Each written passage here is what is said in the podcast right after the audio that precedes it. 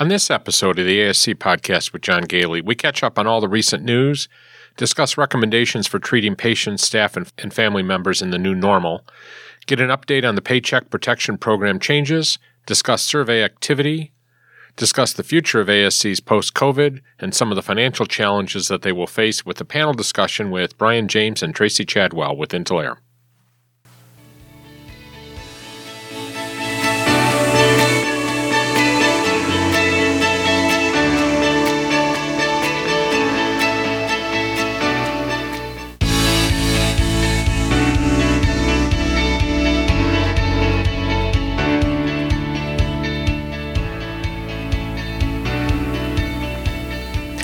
This episode of the ASC podcast with John Goehle is sponsored by Intalere.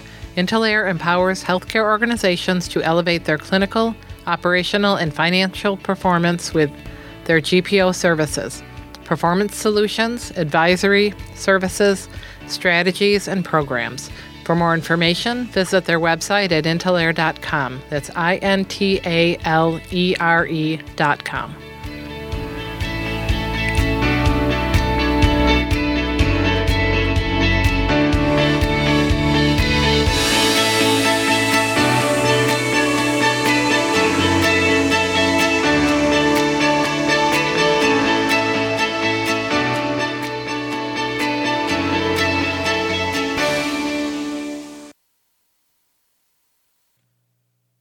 Welcome to episode 107 of the ASC podcast with John Goehle for June 15th, 2020, recording from our studios in Spencerport, New York.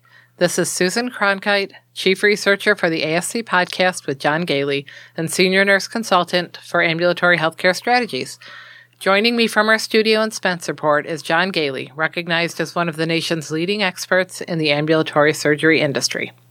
Well, we're back in the studio. Mm-hmm. We are actually doing a regular episode instead of a live episode, which means that you get to edit out all the the kerfluffles. is that a, is that a word, kerfluffles?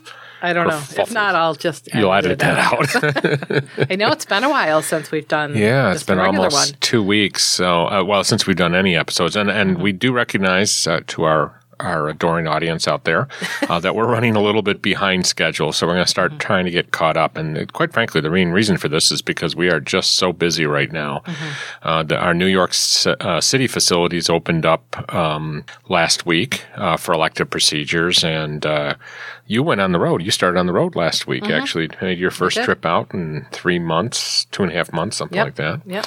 And I go out on Thursday myself. So um, and then I think by next week, we actually start having a somewhat regular schedule. We're not going to be on the road like as much as I was before because, uh-huh. you know, so many things have changed too now that we're using, um, uh, I hate to say the brand name, but Zoom yes. for just about everything. I spend most of my day on Zoom for uh, various things yes, today. It seems like it, doesn't it? I but know. I think it works very well. I think sometimes people then focus in and that this is the meeting time. It's just yeah. it, it, almost sometimes seems more efficient and and more beneficial to everybody. Yeah, and and our company, uh, Ambulatory Healthcare Strategies, we have actually have a, a morning meeting, which mm-hmm. uh, unfortunately uh, goes on for way too long.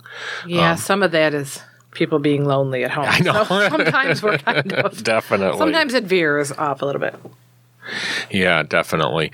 Well, I mean, we have a lot to cover today. I just want to talk a little bit about the structure of the episode. We're going to, um, for the uh, first segment, one we're in right now, we're going to talk about some up- updates on the news. The second segment, we're going to have a panel discussion about ASCs and their financial future. We're going to have a discussion with uh, uh, two individuals from Intalere. And uh, for the third segment, since there's not much to report in the way of conferences coming up, uh, we're going to uh, use that segment for talk about things going on in New York State and California. Mm-hmm. And we have been very busy with virtual conferences. As anybody that follows us knows, we've, uh, I can't, I've lost track of the number of them. We just finished up our last one for a while in uh, on Friday, and that was a two day uh, financial conference. Uh, and unfortunately, in the process, I broke my brand new camera. well, you didn't break your camera. Well, I don't know. It wasn't working. I can't totally blame it on the puppy, but uh, yeah, it wasn't working. I moved it out of mm-hmm. the way, and then she tripped on it as she was walking out of the the, the place, and she feels very guilty about it. I know that, but I, I do think that uh, it wasn't working. was I waited three anyway. months for that camera, so Yeah. I'm kind of sad. So I'm back. Of course, you don't you don't see us, but we use the uh, our our uh, podcast audience doesn't see us, but we use those cameras for the uh, virtual conferences.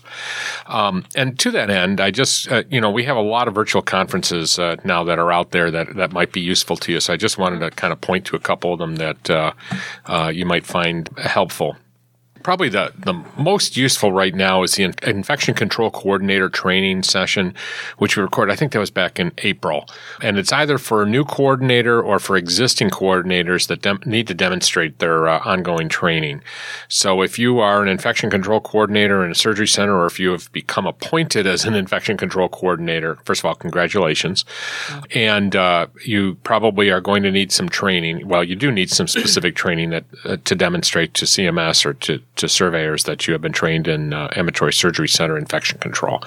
So it's very reasonable price. Uh, the video, it's a video training now. It's a, a I think a six hour training program that we did again in April. It's $199.99 and it's available on our website at ascpodcast.com. And remember, uh, now more than ever, surveyors are going to be looking for documented ASC specific training. So at the end of this training, you uh, provide us with the codes that are embedded in the training, and we'll send you a certificate to to indicate that you've uh, listened to the whole thing through.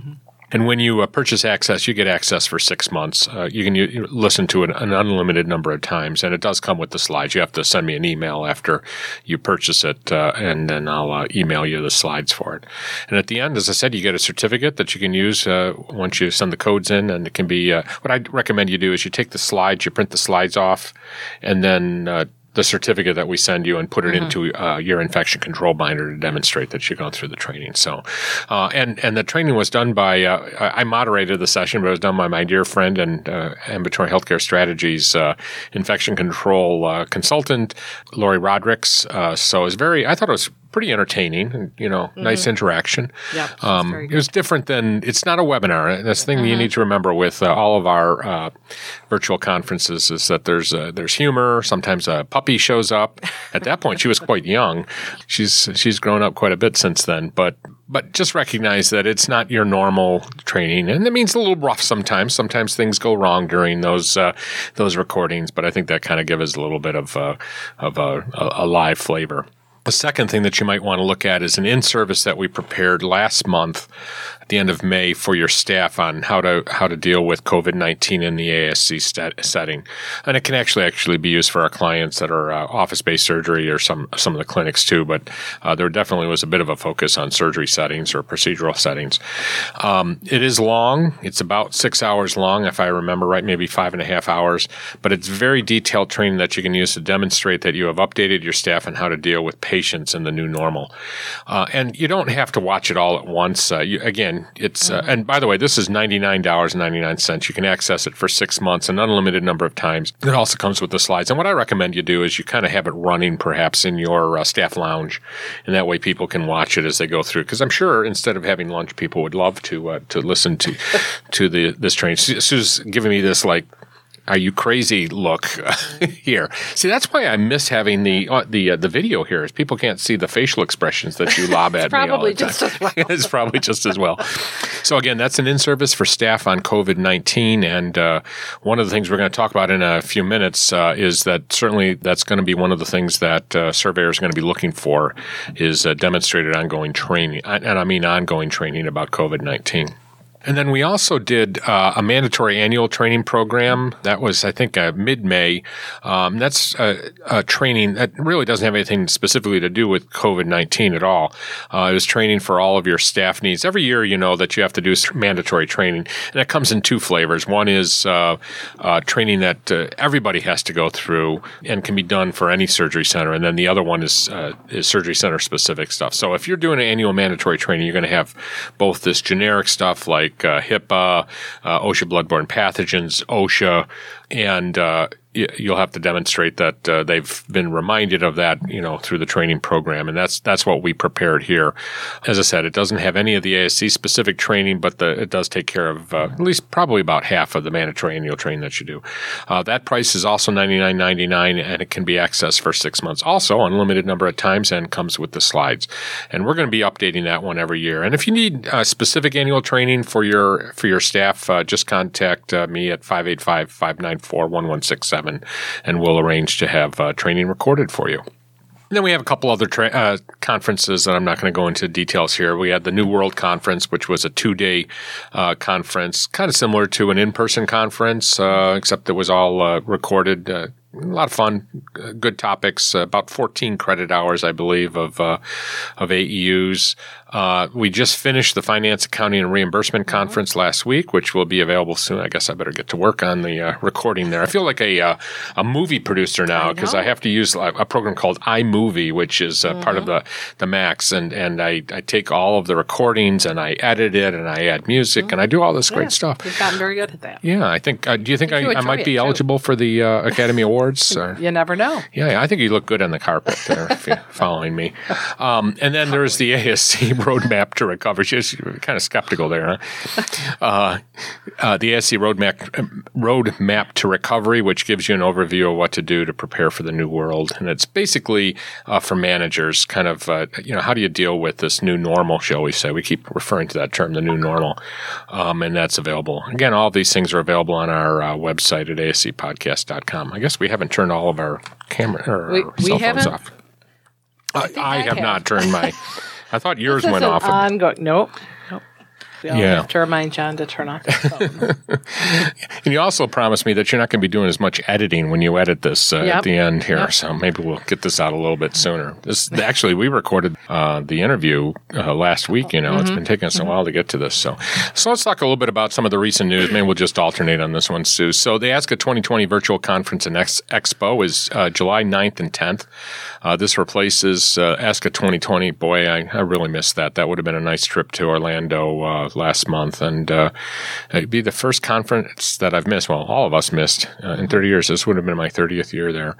Uh, for more than two decades, ASCA's annual conferences remain the premier can't miss event for the ASC community, and this year's virtual conference is no different. Just like ASCA's in person events, the ASCA 2020 virtual conference and expo offers nearly 50 educational sessions, access to more than 100 exhibitors and unique virtual networking opportunities with hundreds of your peers. Uh, go to ascassociation.org for more information. I did two sessions. I recorded those sessions probably about three or four weeks ago, mm-hmm. and I have to be there live. I think mine's are mine are on uh, July 9th. Okay. And uh, as you watch them, I'm sure everybody listening will be watching those. Um, and I, you can actually see me. So they did mm-hmm. record me with my our green screen. I don't remember what I put on in the background, but it was kind of nice. And uh, you'll be able to uh, type in questions to me, and I'll be answering those questions live by typing the answer back. Not as fun as actually answering in person, but it's the best we can do right now. ASCA has produced a set of recommendations for COVID 19. Hopefully, people have kind of figured out by now that things are not going to go back to normal anytime soon. Unfortunately, I not think all of the doctors have figured that out because we're already starting to see people, you know, some of the doctors saying, not, you know, they're they're asking yeah. when, uh, when this month am I am I going to mm-hmm. be back to my full volume? And yeah. we're trying to say there is there. no uh, there's no end in sight to this. Yeah.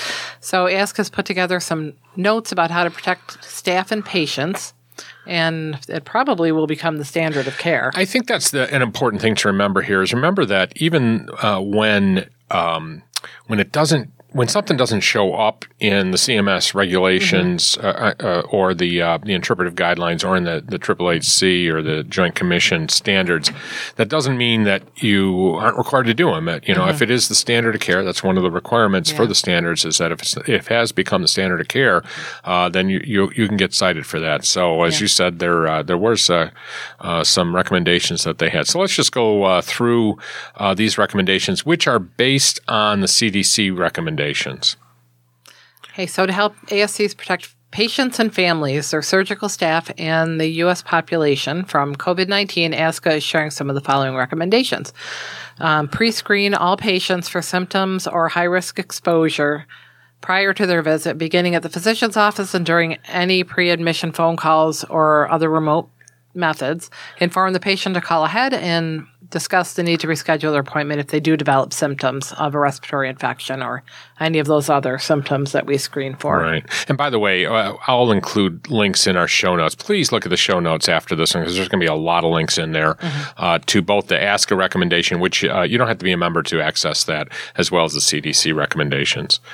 Uh, and then upon arrival, but prior to admission, patients should again be asked about a personal history of fever, sore throat, cough, or other respiratory symptoms, and about similar symptoms in family members or close contacts. The body temperature of the patient should be checked upon arrival and also um, uh, ask also about contact with confirmed cases of COVID 19 or recent travel to a high risk area. And one thing we should note be very careful here because uh, what we're recommending is that you actually don't write that temperature down on the log uh, when somebody comes in because that would probably be a violation of HIPAA. Mm-hmm. So we're recommending it would go on the patient's chart. It should right? go right, right. I'm sorry, that's right. This is for patients. This is right. for patients, but it, but it's a good point to bring up though. When you're but screening this, staff or visitors, right. you just want to check off in your log that that they're below the required um, temperature. You don't want to put their the exact temperature or exact that's right. symptom. That's right.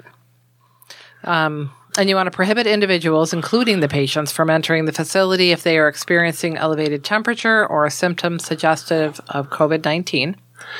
Uh, keep patients and accompanying visitors separated by uh, three to six feet. By the way, it's the first time I've seen the three feet there. I thought I it was know, always me six too. feet. I wonder if yeah. I don't know. Uh, so uh, separated three to six feet apart during their time at the ASC. Provide supplies such as tissues, alcohol-based hand rub, and trash cans, and encourage frequent hand washing. If space is limited, ask patients and caregivers to wait in their cars until they are needed in the facility. If toys, reading materials, and other communal objects are located, remove them and or, or clean them regularly. I can't imagine how you can clean I mean, I, I, I just don't see that happening. I think really mm-hmm. you're going to have to remove those things. So those poor children coming in are not going to have any toys to play with. But it's our new yeah. normal. Um, all visitors, including vendors, should be actively assessed for fever and respiratory symptoms upon entry to the facility. If fever or respiratory symptoms are present, visitors should not be allowed entry into the facility determine the threshold at which screening of visitors entering the facility will be in- initiated and at what point screening will, will escalate from passive, like assign at the entrance to the center, to active, in other words, direct questioning to restrict visitors um, to the facility. If visitors are limited, encourage use of alternative mechanisms for patient and visitor interaction, such as video call applications on cell phones or tablets.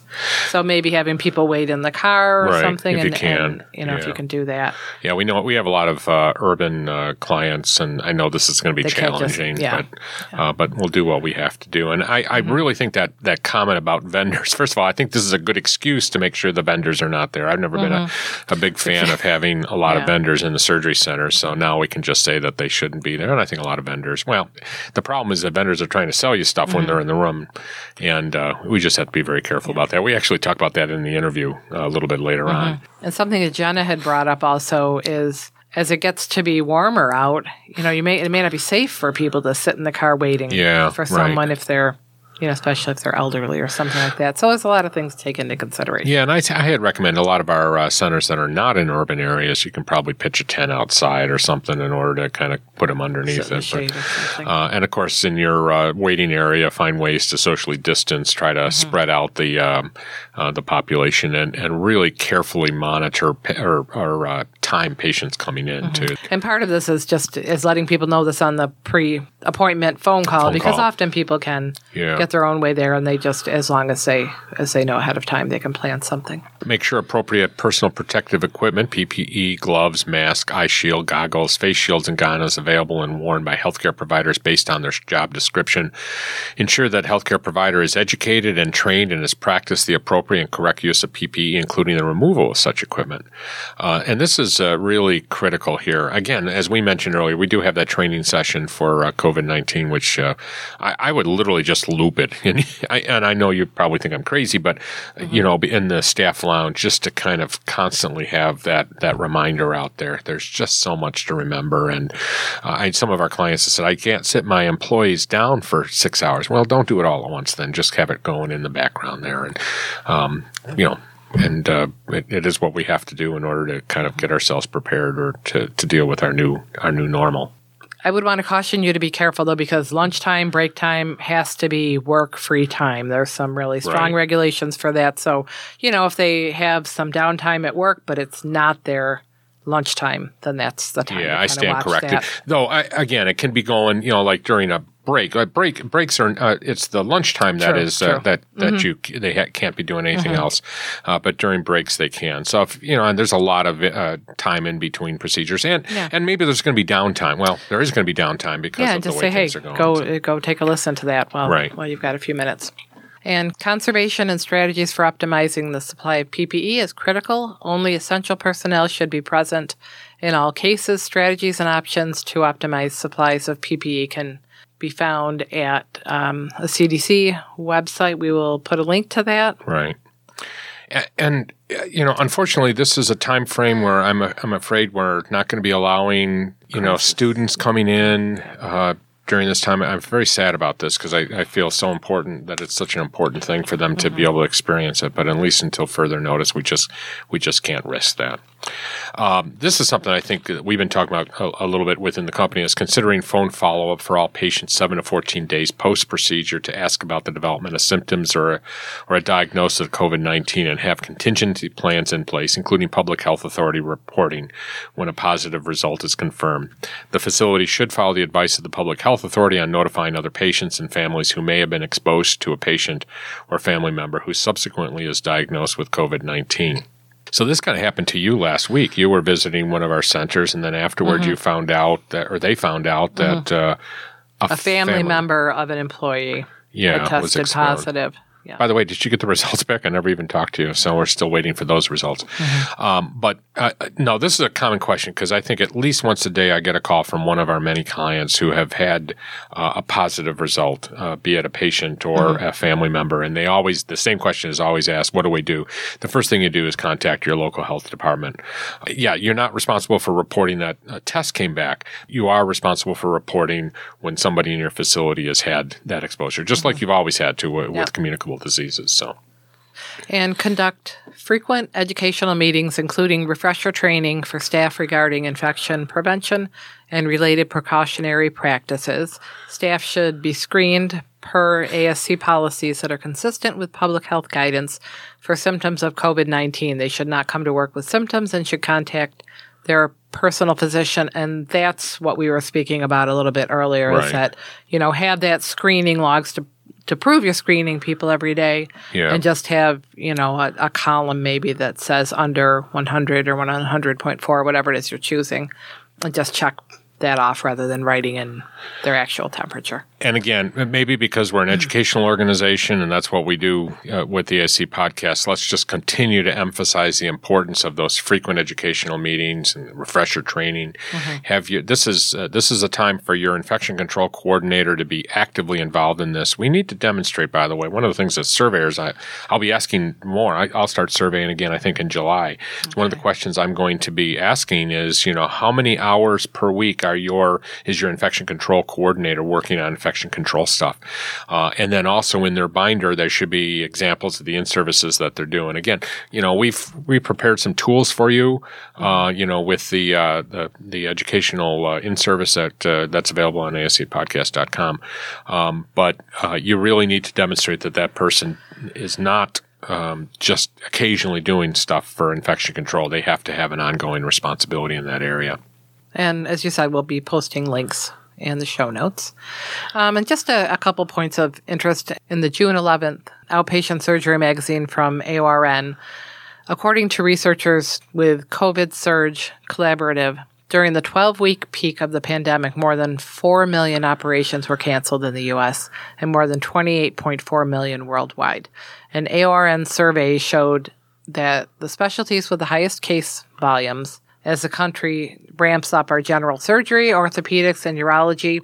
And this I thought was interesting. More than half of the survey respondents said that up to 40% of their patients have canceled elective procedures, but surgery centers reported the lowest cancellation rates. That is interesting. Yeah. Well, I think people are just afraid to be in hospitals now.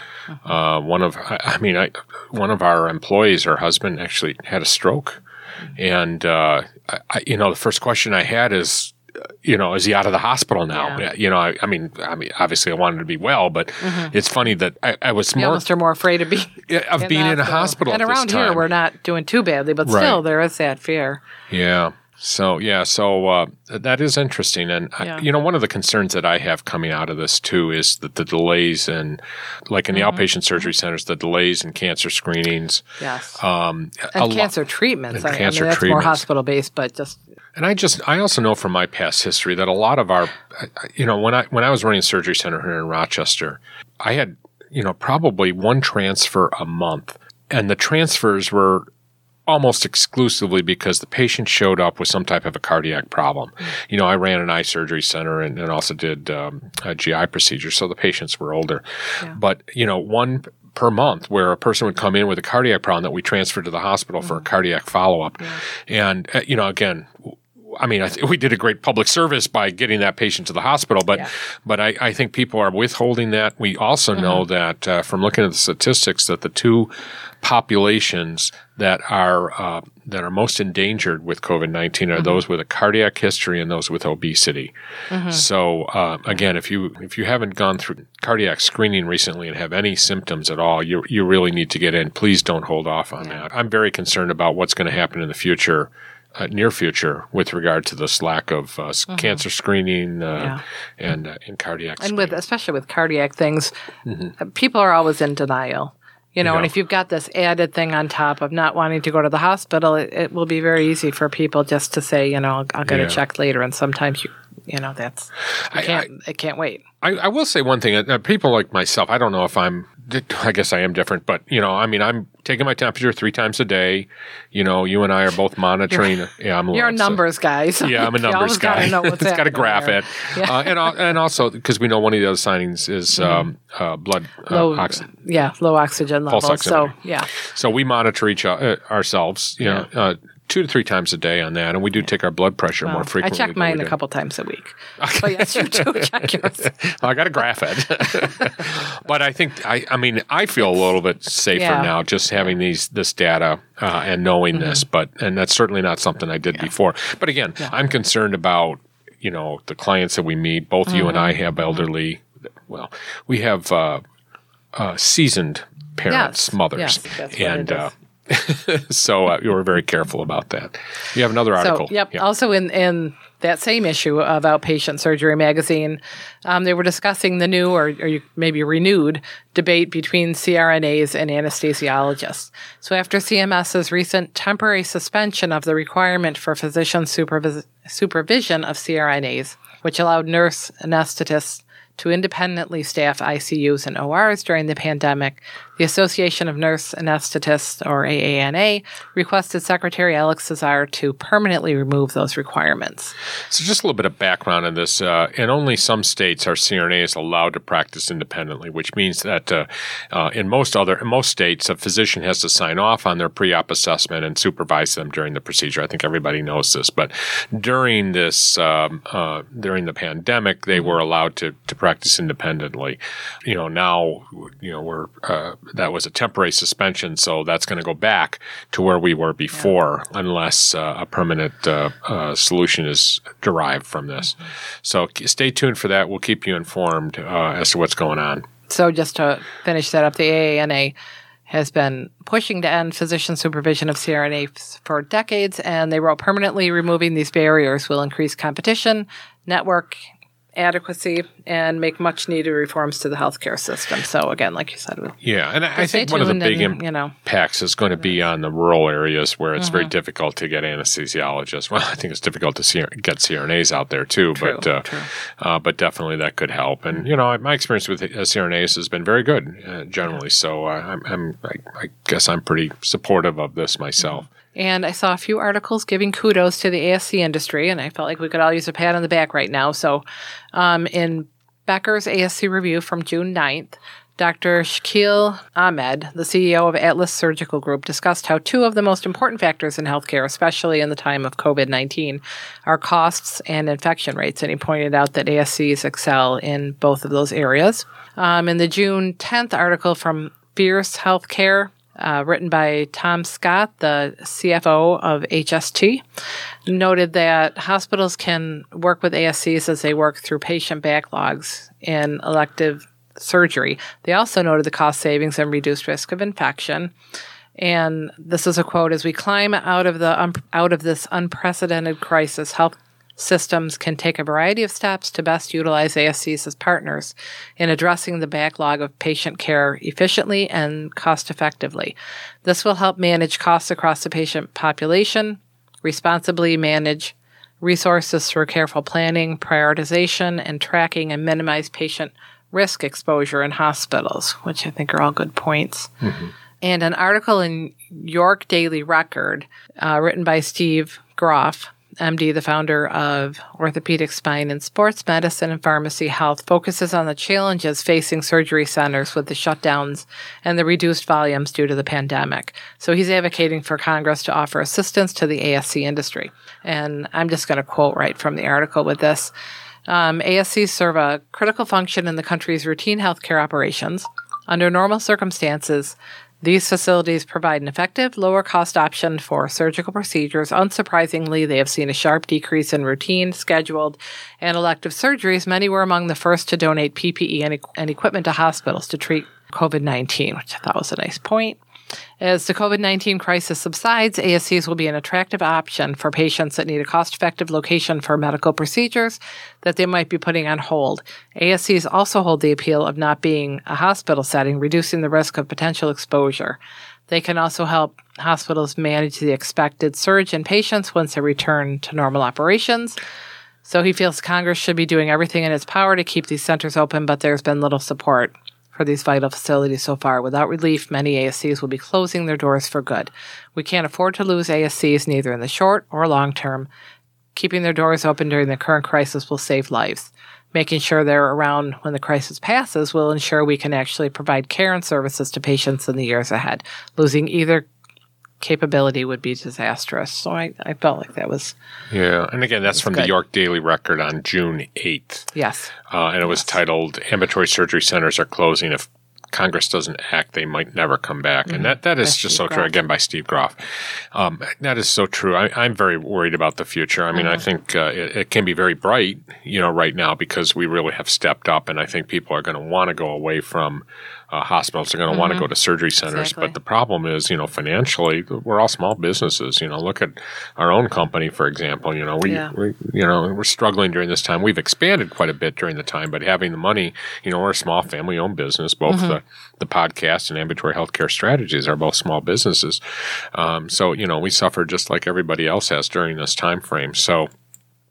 Um, I, I, do hope something happens to step up. And to that end, uh, the, patient, the, the Paycheck Protection Program, the PPP, uh, uh, did get revised on June 5th. President Trump signed the Paycheck Protection Program Flexibility Act of 2020, and uh, these are the highlights. So the uh, the the minimum maturity date for new PPP loans, those are loans uh, that were taken out after the initial one, uh, is now five years as compared to the two year maturity rate previously mandated.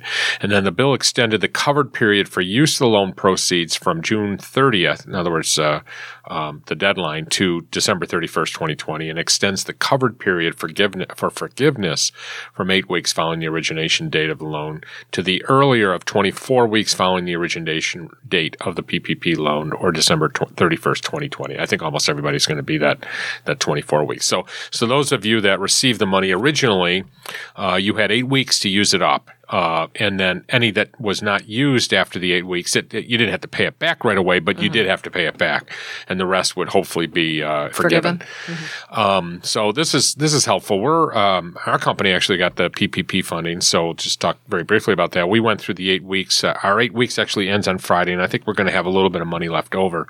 Um, you know, we didn't uh, pay out all of that money in the. Um, in the payroll. So now we have, instead of just eight weeks to do it, we have 24 weeks, which will be good. So again, that's a big uh, change for you. Uh, those of you that did uh, uh open, uh, you know, bring your employees back during that eight week period, and if you didn't use it all. Uh, the bill also extends the time to rehire or readjust employee salaries in order to avoid a reduction in forgiveness from June 30th, 2020 to December 31st, 2020 also. And it also provides an exemption to the reduction in forgiveness caused by the reduction of the full-time equivalent employees with with a number of stipulations. I'm not going to go into those, but you can read that. And again, we'll give you a link on the website to some more information.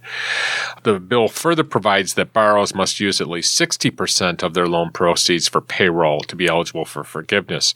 Uh, those of you that remember, and we've talked about this before, um, it used to be 75%. Therefore, that they may use up to 40% of the loan amount for allowable non-payroll costs. By the way, this brings up an important point we should make is that uh, you really need to be listening to the most recent uh, podcast to yes. get the most up to date information. Mm-hmm, mm-hmm. And I don't, we haven't put that disclaimer anywhere, but I'll try to put it on the website. You, I mean, because yeah, things are yeah. just changing so rapidly. Yep, there is still some good information in some of the past ones, but right. always be aware of, of the yeah. date that you're listening. In other words, and, listen to the podcast as soon as it comes constantly. out. That's yes. right, 24 uh, 7. The bill also extends the payment defer, uh, deferment period. And finally, the bill amends that the CARES Act will allow employers employers to have uh, PPP loan forgiven uh, to also defer payment of their payroll taxes, which is uh, previously uh, prohibited. So, uh, a lot of a uh, lot of changes there. Please keep up with that. And again, I'll put a, a link up there to the PPP reporting changes. I, I don't want to talk about N95 masks, but it's on our script here. So, do you want to talk about it? I guess we can talk about it together. You don't want to. Yes, she's shaking her head. None of us want to talk. about None of us want to talk about. it. I am really tired about it. We've talked about this a lot. There really is no change in the rules here. Uh, but I, I, got another phone call today. Somebody asking me uh, whether they needed to do fit testing. Yes, you need to do fit testing. Well, yeah. uh, so if you're using an N95 mask, if you have an N95 mask in your center, you need to do fit testing. You need to have a respiratory protection program. You need to do a health assessment on all the employees. Uh, and and now, if you're open opening up for elective procedures, you need to have a steady supply and recognize that if you're beginning to do elective surgery, as most of us are, mm-hmm. it is that expectation that you are not, you're doing it without any exceptions. In other words, you're not reusing masks or recycling them or having them redone. So, and once you, which means that once you remove it, you replace it. Um, you could do, you know, there were some exceptions allowed where you could uh, use it for a week or you could run it through a, a sterilizer. Yeah, reprocess. Um, but if you're uh, doing elective procedures now, you are no longer in that those emergency times, so yeah. you should be uh, following the OSHA rules uh, verbatim. Uh, I think there's a lot of resources out there. I don't want to spend a lot of time on it. I'd say that every time I talk about them, um, yeah. but I, I, just cannot emphasize this enough. This these are OSHA rules, by the way, and uh, violation of that could end up with five, six figure uh, penalties. And we know that OSHA, by the way, is out surveying. Sur- I'm not, not so sure about surgery centers yet, mm-hmm. but, but, they are surveying healthcare organizations. Mm-hmm. Let's uh, finish the segment by talking about surveys and uh, and their reopening plans. Triple HC uh, did announce on their website again. I'll have a link specifically to this section that they're going to begin uh, surveys. They began them in uh, June. I know that they're out actively looking for surveyors right now, myself included. And Lori, we have um, uh, three surveyors right on our team. Triple HC will contact your organization if you have a lapsed accreditation due to a postponed survey. If you've submitted a completed application and accreditation is lapsed, submitted a completed application and scheduled survey was postponed and accreditation is not lapsed, submitted, submitted a completed application and accreditation is not lapsed, uh, pending intracycle activity due to, for example, an interim survey, a special survey, or annual attestation. So we actually have all of those situations going among our clients right now. So uh, we've seen a lot. I think in one day last week we had, uh, you know, uh, eight or nine um, uh, letters from survey uh, from the uh, from Triple HC asking for an update on what's going on. So, when contacted by Triple HC, be prepared to share the following information: any updates regarding the impact of COVID nineteen on your operations, for example, your closures, your hospital conversion. There were very few people that converted their surgery center to hospital. I think it was less than fifteen. Uh, updates on organizational profile and on changes to operations related to COVID nineteen, for example, change surgery days or hours of operation and also staff. I, we've we've lost, unfortunately, a number. I mean, lost meaning that they've resigned a number of our, uh, our nurse administrators. So uh, this is this has been a difficult time. Any actual or potential exposure of staff or patients to COVID 19, uh, confirmation of the availability of PPE for surveyors. So don't expect them to bring their own PPE, they're expecting you to provide it. Uh, for uh, organizations with an upcoming expiration date, you will be required to have submitted a completed application before your expiration date in order to prevent a lapse in accreditation. Uh, and of course, HHC will continue, uh, both them and, and, Joint Commission, which I'll talk about in a second, are continue to, to uh, complete high priority emergency surveys for all the Medicare deemed status centers and all non Medicare deemed status surveyors, surveys, um, programs. And prioritized surveys include, you know, all the discretionary ones that address immediate jeopardy complaints uh, initial MDS or medical de- uh, Medicare deemed status or reaccreditation, initial MDS surveys if seeking a new uh, CCN number, uh, first time accreditation, early option surveys, any revisits necessary to resolve current enforcement actions, and MDS or non MDS reaccreditation surveys of organizations that have history of immediate jeopardy related to infection controls. So get your applications in as soon as possible and, you know, go to their website for any more information. Surveys will be heavily focused on infection control and your response to the COVID-19 and your preparedness for future issues. Joint Commission's website also has information. Um, regular surveys and, uh, and reviews are, are to resume during the month of June or resume during the month of June with some changes to protect the safety of, of everybody. And they stated on their website they're committed to working closely with organizations with safety being the first and foremost priority as they begin to uh, start that so they're really reviewing the way they do surveys. So there's a lot of differences they uh, in the future. So for example, they're going to be limiting the number of individuals in group sessions. Uh, they're going to try to uh, uh, maximize the use of audio or video conference calls, which can be integrated into the organization's uh, uh, survey program. Minimizing the number of people who accompany the surveyor on tracer activities. Using masks will be a routine practice, and we'll expect the organization to provide masks and other protective equipment, just like Triple HC. Maximizing the use of uh, technology to eliminate the number of people to sit uh, directly next to an individual for an extended period of time. For example, um, you know, conducting electronic medical record reviews using screen sharing or displaying or projecting the record. Other uh, examples include simulating activity if you're unable to enter a high risk space and interviewing patients or staff by phone. Uh, driving in separate cars to off site locations or home visits. Uh, that doesn't apply to us so much, but definitely they'll be using separate cars.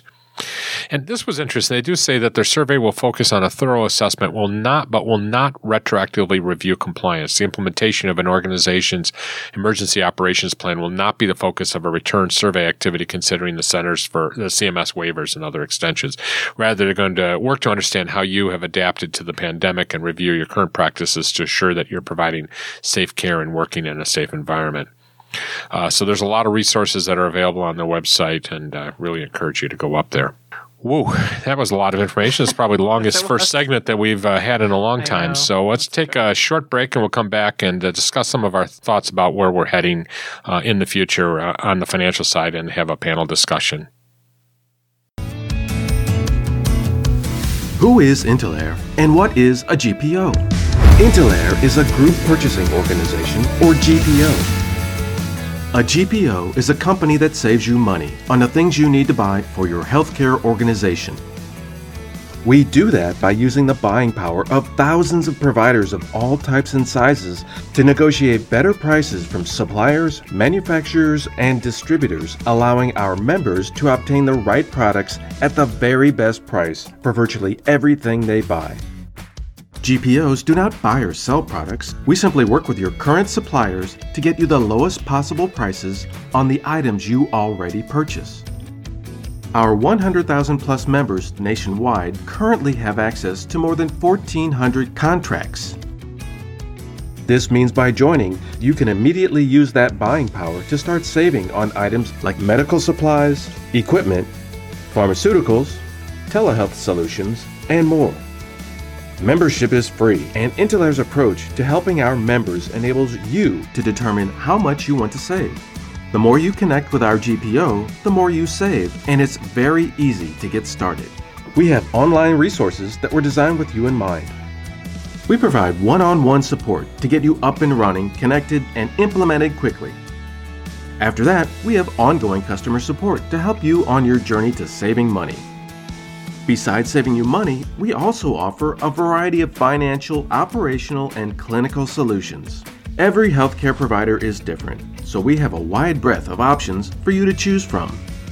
So join us to start saving. Visit Intalere.com or contact our friendly customer service team at 877 711 5600 today.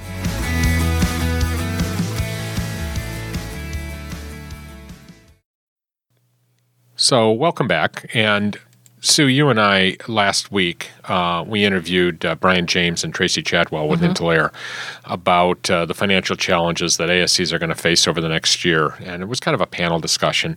Uh, I noted you kind of dozed off when we started, you know, talking dollars and cents here. Sue, Sue is a true nurse, where she would she knows the importance of it, but would rather not talk mm-hmm. about it. So uh, I do appreciate that. But it was a it was a great uh, wide ranging discussion.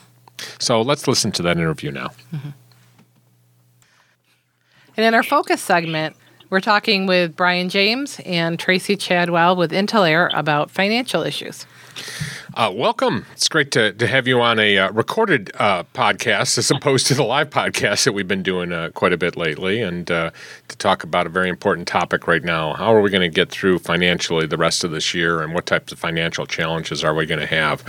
So, I, I, just wanted to like to open this up for a, a dialogue about what do you perceive to be uh, the the challenges that the ASCs will face over the next year.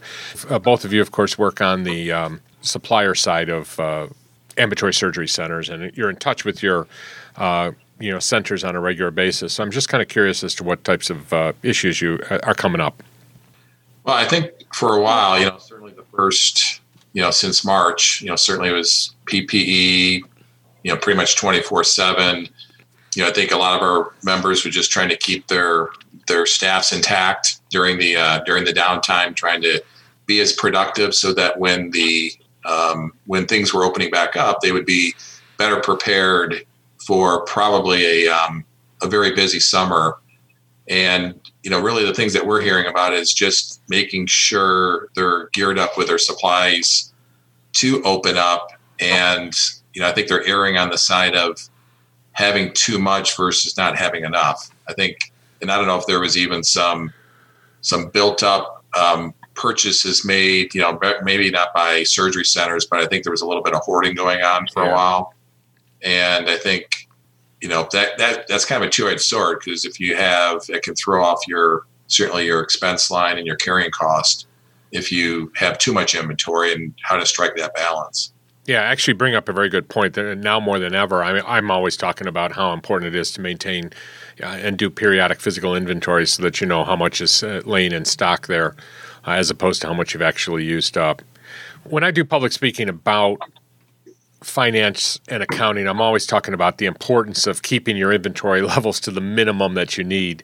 Um, mm-hmm. and, and of course, I'm rethinking that completely now. Uh, certainly, we know that our PPE we're going to have to get to different levels. So I'm just kind of curious as to uh, what what the two of you feel, feel we should be uh, looking at uh, and what's reasonable. I mean, I don't we don't want to encourage hoarding, but by the same token, we don't want to put ourselves in a situation where we're not prepared for the next situation that might occur. Absolutely. Um, I mean, and the other thing you're looking at too is space availability. So, you know, if you're carrying it at an inventory, where are you going to put it? So, um, I think that contingency plans do need to be made. Some of the talk has been about going to reusables and having a plan behind that where they can maybe do that for a certain period of time as using reusables. Yeah. Um, others are looking at ways to disinfect um, disposable products and use it that way.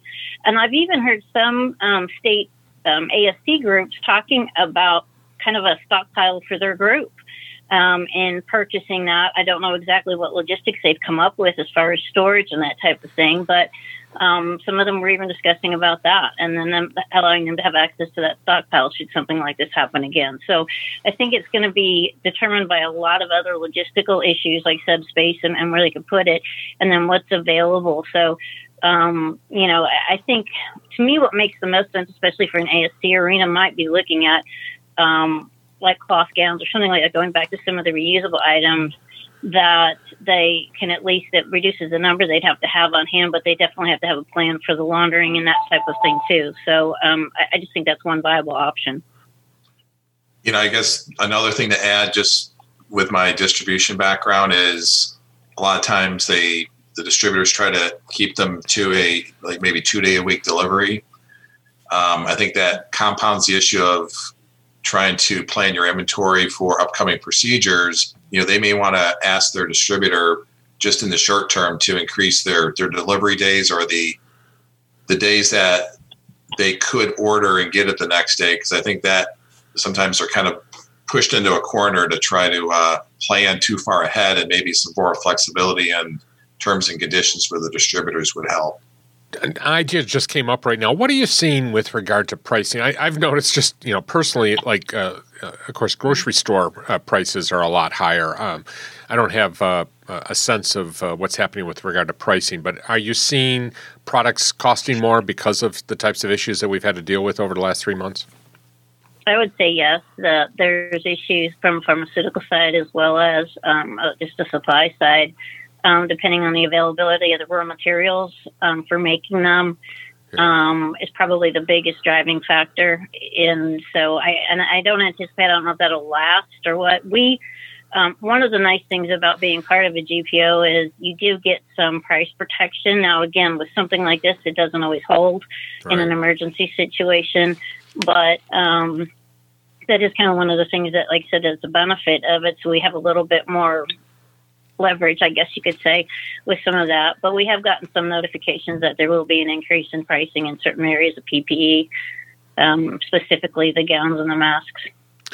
So there's been a lot of talk lately about shift the uh, manufacturing from China to the United States. Uh, what areas do you think we're going to find uh, shortages in? I, I, mean, we know about the PPE, but uh, about other areas that uh, that we should be keeping a very close eye on and making sure that we don't bring our inventory levels down too low. I would think oxygen supplies. Um, you know, the for oxygen delivery type really? um, issues and um, pharmaceuticals. Brian, what's what's your thoughts? Yeah, you know, I guess this is where, you know, again back to distribution. I'm always going to kind of go back there, but the your distributor certainly the, the breadth of products that they that they offer. Um, you know, some have a, a stronger, well built out private label, which a lot of private label is made abroad as well.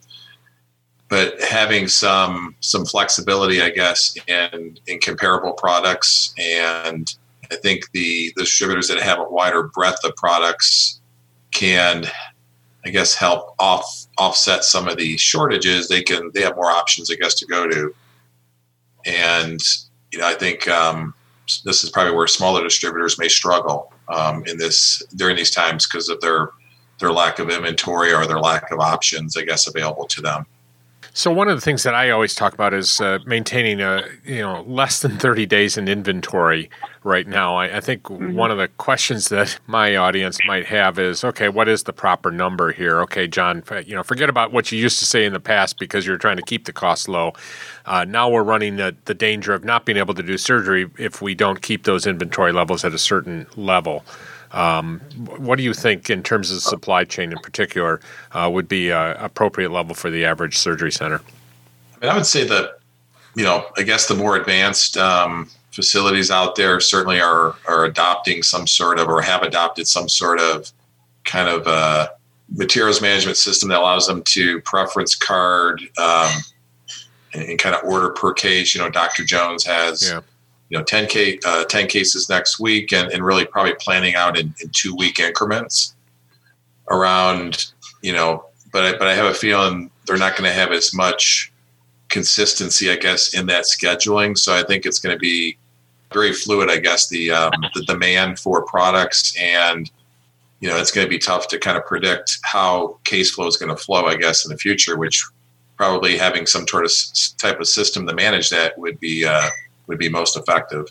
Yeah, I think if you get a historical perspective on it to see what was being done in your normal average time, and then being able to kind of extrapolate what you think the need would be if you were having to use uh, PPE for that or have that equip, you know, have things on hand. Um, the other thing that is going to be important to do is define um, what is considered as elective surgery so that, again, when you get pushed to something like this and you have to cut back, you'll have that determination too of what would be considered elective and not appropriate to do at that time versus what would be considered emergent and get those numbers as well. So if you were to be able to continue in that capacity doing more emergent procedures, you would at least know what it looked like in the historically and what kind of um, supplies you needed to do that and keep those running. So I think it's going to take a look back at what we used to do um, and then a response to several different scenarios on what would be needed in that case um, to determine what you know would be a good reasonable number to have on hand for your PPE and other types of supplies.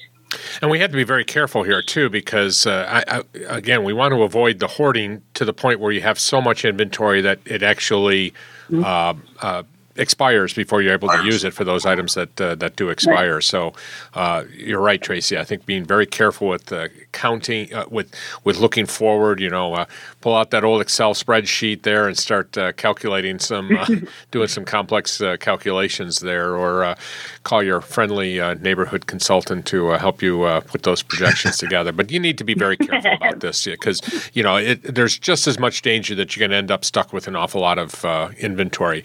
and, and and doing a risk reward thing. I mean, you might decide uh, that it's worthwhile for you to have higher inventories, even if you are going to end up having to throw some stuff out, uh, because the risk of not being able to do a surgery and the, and the cost of that might be so much higher. I mean, this is a completely different dynamic than we've had in the past here, it, it, and I think you know we, we have to think very innovatively here and, and uh, be prepared well, for a future that would include uh, the, the same type of crisis that we've already gone through again. There, there's probably a, a broad assumption, which probably is a bad assumption to make at times, is you know is is most of the ASC industry using custom packs? I would assume that's kind of the standard protocol. You know, from a um, uh, facilitating, I guess the um, to pick for for cases and whatnot. But I, I guess that would be almost a question out to the group: is is that is there facilities still out there picking separate items for procedures, or are they all using custom packs, you know, as a, as a whole. Well, and, and again, you know, one of the dangers with the custom packs is you could end up with uh, a, a, bunch of products in there that have different uh, expiration mm-hmm. dates. You know, you stock up and you have three months worth of supplies. Half of those items might expire and I, am just making those numbers up, but you know some of them right. will expire, and you're going to end up having to take them apart anyway. Um, so custom packs are great as long as you're not buying custom packs in huge quantities to be able to get past, you know, to maintain an inventory of two or three months, I, I would think. Yeah, and I think a lot of times they, the custom packs they may not, and maybe they've learned the hard way is not to put too many things that do expire, yeah. you know, in those and try to keep those separate. You know, I guess that's usually where the again the distributor slash pack manufacturer can help facilitate. You know, what's the, the optimal? You have to go through a pack redesign. They may this may be a good time before they open up again is to review, you know, yeah. what they have in a pack. That's a um, point. Yeah. Maybe a chance for them to uh, to reevaluate that as well. Let's just uh, shift our focus a little bit to infection control. We know from uh, a regulatory standpoint, we know from a safety standpoint that infection control has never been more important than it, than it is today. Uh, and uh, Tracy, you and I have talked a little bit about some of the innovative products out there. Uh, or you know, mm-hmm. uh, so one thing, first of all, I, I, think we need to warn people is be be very leery of anything that you uh, are, are being sold. Uh, until it yep. becomes a proven technology. Just because somebody comes back and says this will solve all of your problems, don't go out and buy it. You and I were talking offline about um, uh, uh, about a lot of the UV stuff, and I know you're looking into and researching that a bit. But uh, I, am hoping nobody's gone out and bought the newest UV uh, uh, equipment uh, just because somebody told them it was a good idea. A consultant, right? That's yeah. very true. yeah. so, so what do you think we should be keeping an eye on out right now? And I know this is kind of a premature question. I know you're looking into it, but if you can just give us some things to ke- kind of keep an eye on. Well, um, I think what's going to be really, really important is it's kind of not necessarily always the new products, but currently, again, ones that are approved or currently yeah, approved, because you may not have to go with anything new from a cleaning perspective. What is going to have to happen is that the um, the IFUs and the information for the actual products and equipment need to be updated because it says to not use products on stuff that's not recommended by manufacturer. So, Yeah. um, you know, if you're changing products and looking at that, that definitely has to be something considered that you have to show at least that you've done some effort in, in making sure that you're pump complying with manufacturer specifications. Um, I know there'll probably be some leeway with that, but that's going to be incredibly important. Um, some of this stuff is common sense. Some of the stuff we've been doing for years. Um, we've just not always done it well or done Yeah. it consistently. Um, but I, I think some of the bigger things is going to maybe look at air handling, um, especially when we're looking at turns in the um, in the OR, and Yeah. whether you have enough to um, your, your your system's able to um, accommodate what's required to not have an um, terribly increased turnover times. So those things are going to be incredibly important. And um, again, even just looking at workflow considerations um, that are going to be more effective for your employees and for your patients. So I don't, like you said, UVC is like it seems to be the big buzzword, and, and what's going to be, you know, coming up with that.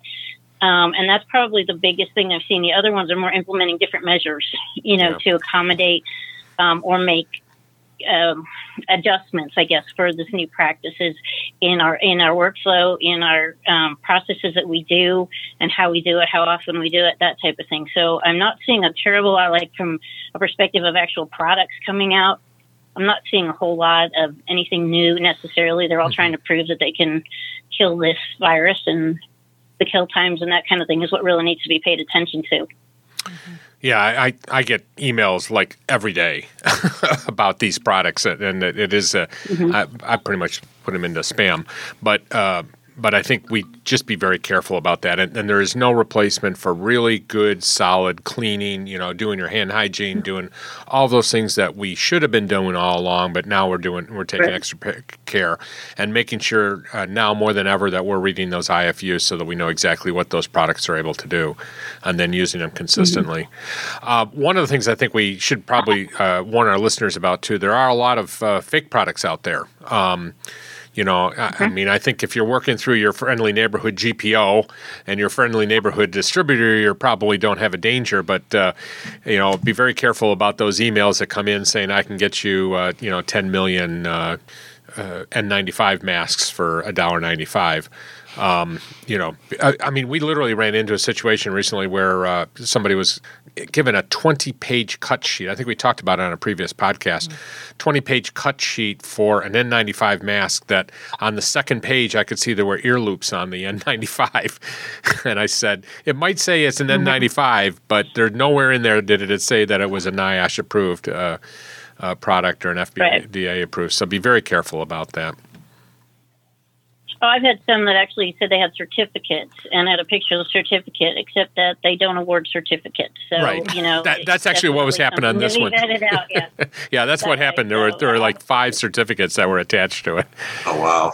Right. Um, and, and one of the things that's nice is you've seen a lot of professional organizations actually vetting out suppliers. I know that ARM did that. They went out and actually um, worked with another company and vetted suppliers out and then posted the ones that they vetted out on their website. So that's another thing is to check with, you know, your state association or the national association because they've been trying to help in that respect to kind of identify those um, to, to give again give you a leg up and then there's also like guidelines on how to vet out a supplier if you Right. are doing it on your own so those are resources that are available as well Great. Um, I, here's a, a question out of the blue. Uh, I've been approached uh, recently. there- There's been a, an increase in the um, in these uh, companies that uh, consolidate maintenance services and try to package it together, almost like an insurance policy. Uh, have you seen this yet? Is that something that um, uh, that is included in your uh, GPO contracts at this point? And can you, uh, without speaking about any specific companies, is that something we should be looking for? Yes. um, actually i started researching one recently yeah um, when on the hcp conference um, ran into a couple and, and so that is something definitely looking into because they like you said they combine cleaning and, and equipment maintenance um, so it would be something to kind of have and they, they customize it to what your need is so um, And you know your price. definitely something to start looking at.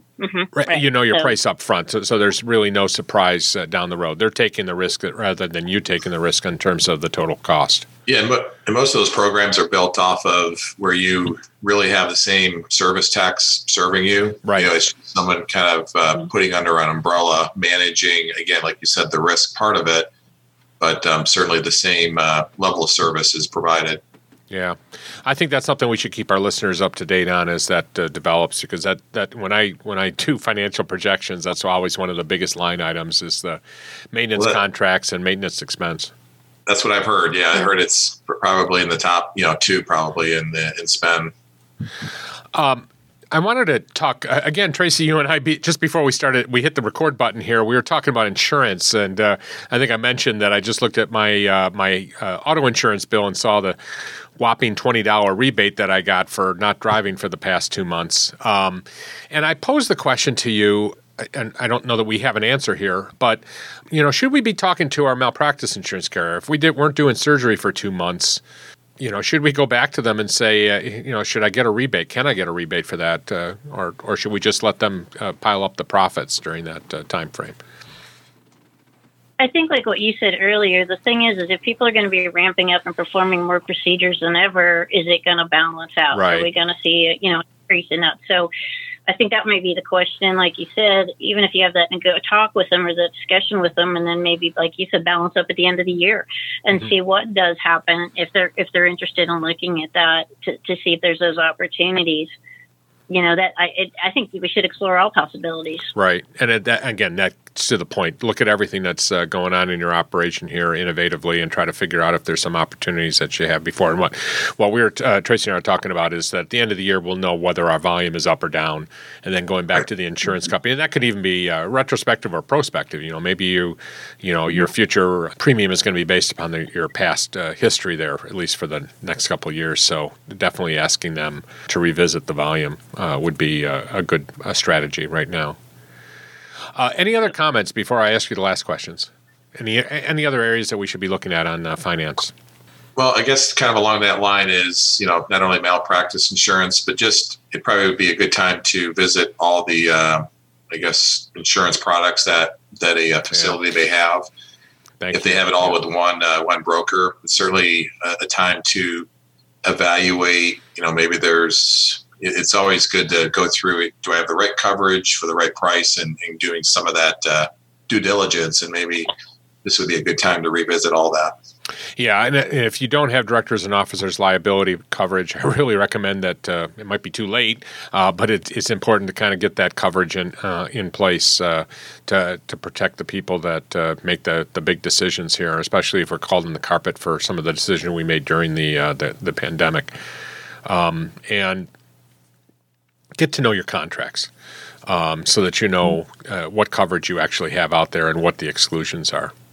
I was going to say, I would also suggest um, this is a great time to look at your business office practices and the possibility of automate, automating some of the practices that you're doing because um, as things start up, and again, if you're increasing the number of patients that you're seeing, you're wanting to be able to get out your billing yeah. done quickly to get reimbursed to make up for that. Um, also, for what you've lost during this time, making sure and getting those things up to date. But if you have, if you take a look at your practice, make them more efficient um, you will be able to hopefully recoup, you know, what you've lost and any additional gain that you're going to get from the increased scheduling.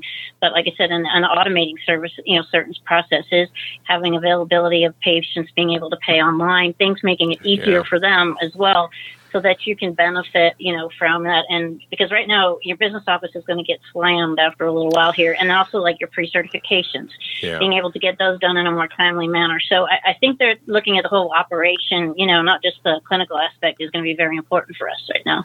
Yeah, that actually brings up an interesting point. I just had a conversation yesterday with a company that uh, factors receivables. Uh, factoring means uh, that the company comes in and offers you uh, a discount uh, off the value of your uh, um, accounts receivable um, and then takes the risk or some of the risk of the uh, of the collections there.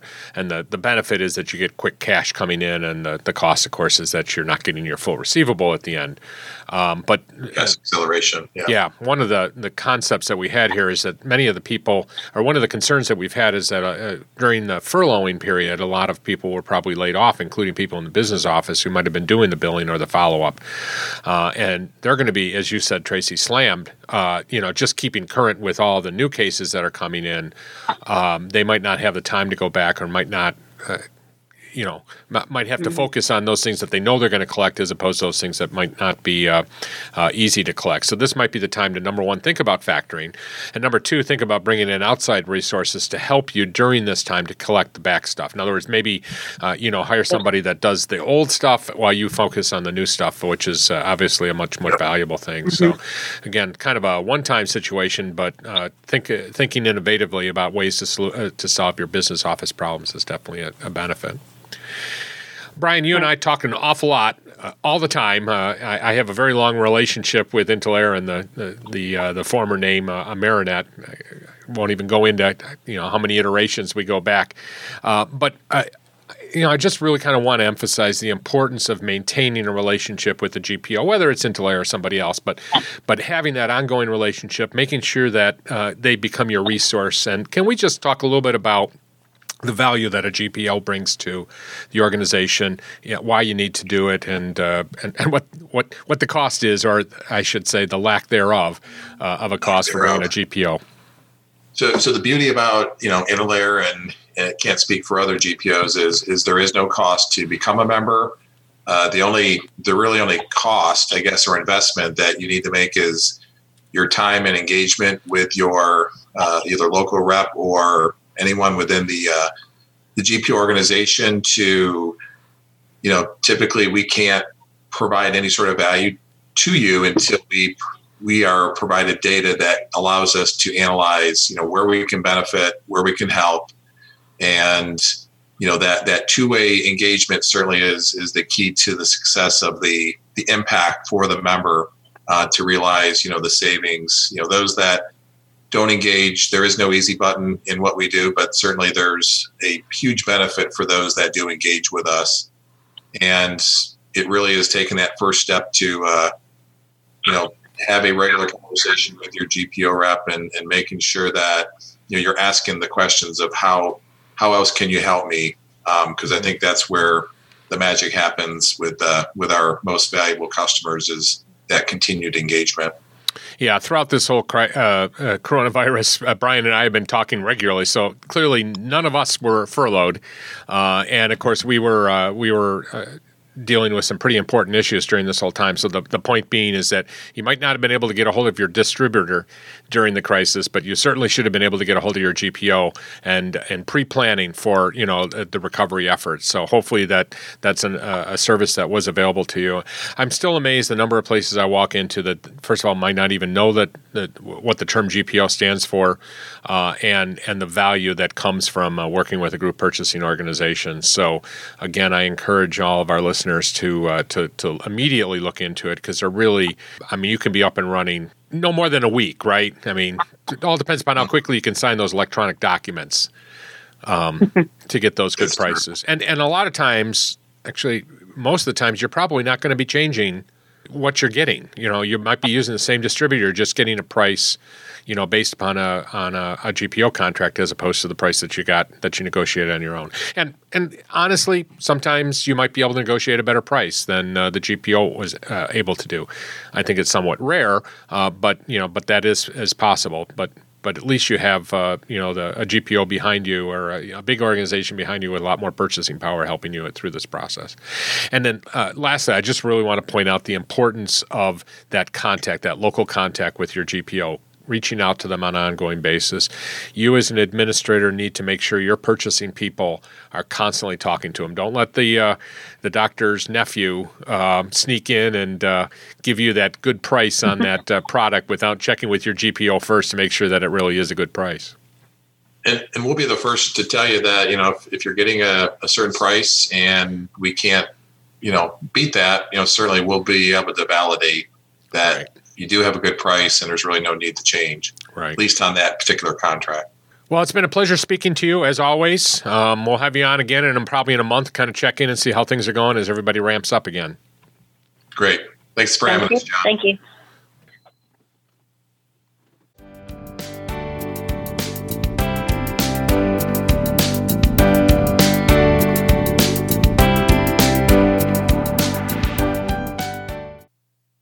So we're uh, back for part three. Normally in this section, we spend a lot of time talking about upcoming events. Mm-hmm. Uh, there really aren't a lot of them, so we'll, yeah. we'll talk about those at the end. But um, at the beginning of this year, we did uh, start including in, in part three state-specific information. So we're mm-hmm. going to give you an update on what's going on in New York. Uh, a lot of updates, actually, a lot of updates just happened in the last 24, 48 hours. We're recording this on uh, Monday, uh, June 15th. So this, if you're listening to this on Tuesday, June 16th, which I hope to have out there it means I did then, very quick edit editing job. job. um, and then uh, we're also going to talk about California and, and yes. updates from uh, CASA sent me an update. So, uh, first of all, elective surgery in New York. All of New York is now open for elective surgery. And in order to do so, centers must follow uh, guidance that was provided by the Department of Health. Actually, uh, updated guidance was provided on mm-hmm. Sunday night. So, that guidance uh, actually included diagnostic and treatment centers that are not ASCs that do procedures, as well as office based surgery practice practices. So I know that most of our audience is ASCs. Some ambulatory surgery centers also are affiliated with office based practices. So recognize that this guidance is for both. And we will post a link to the guidance. New York patient COVID three to five day testing, the test period may now be extended from three days to five days prior to the surgery or procedure. Test results should be received and reviewed before conducting the surgery or procedure. So that, that so yeah, good. just a little bit of background there is New York, in order to be able to do elective procedures, requires you to do uh, COVID testing, uh, and that uh, originally the uh, the guidance was that it had to be for three days. It's not so much guidance; it's required. Yeah. So, uh, but the guidance then expanded that to five days, saying that it could take up to five days, and that's what we were finding is a lot of centers were having some real problems mm-hmm. getting in within that three day period. Yeah, they wouldn't get the results back in time. So. Right. The only exception to the above would be for non scheduled emergent procedures where testing prior to surgery may not be feasible or possible. In this case, a thorough screening and history should be taken as well as an appropriate precautions. A test should be performed as soon as possible, and if positive, may result in the need for a healthcare worker exposure protocols to be followed. So this is pretty serious, and and we've had I've had some discussions today. I've had a pain management center come to me and say, "You got to be kidding me! Uh, we're required to do uh, testing," and uh, this particular individual individual indicated that uh, they're not testing in their office.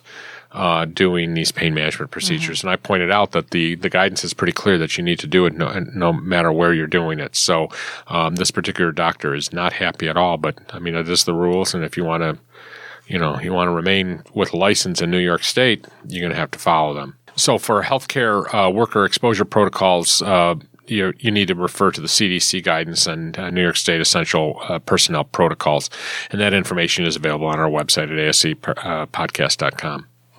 And for uh, N95s and PPE, they're clarifying that adequate PPE means that an ambulatory provider has at least a seven day supply of PPE on hand, and the provider's supply chain can maintain that level to support outpatient surgeries and procedures without resorting to contingency or crisis capacity strategies. That's the important part there. Right, and that's what we were talking about before, that mm-hmm. which means that you can't be uh, reusing Reusing. them. You can't be uh, re-sterilizing them, mm-hmm. uh, as we had talked about quite a bit during uh, the last three months.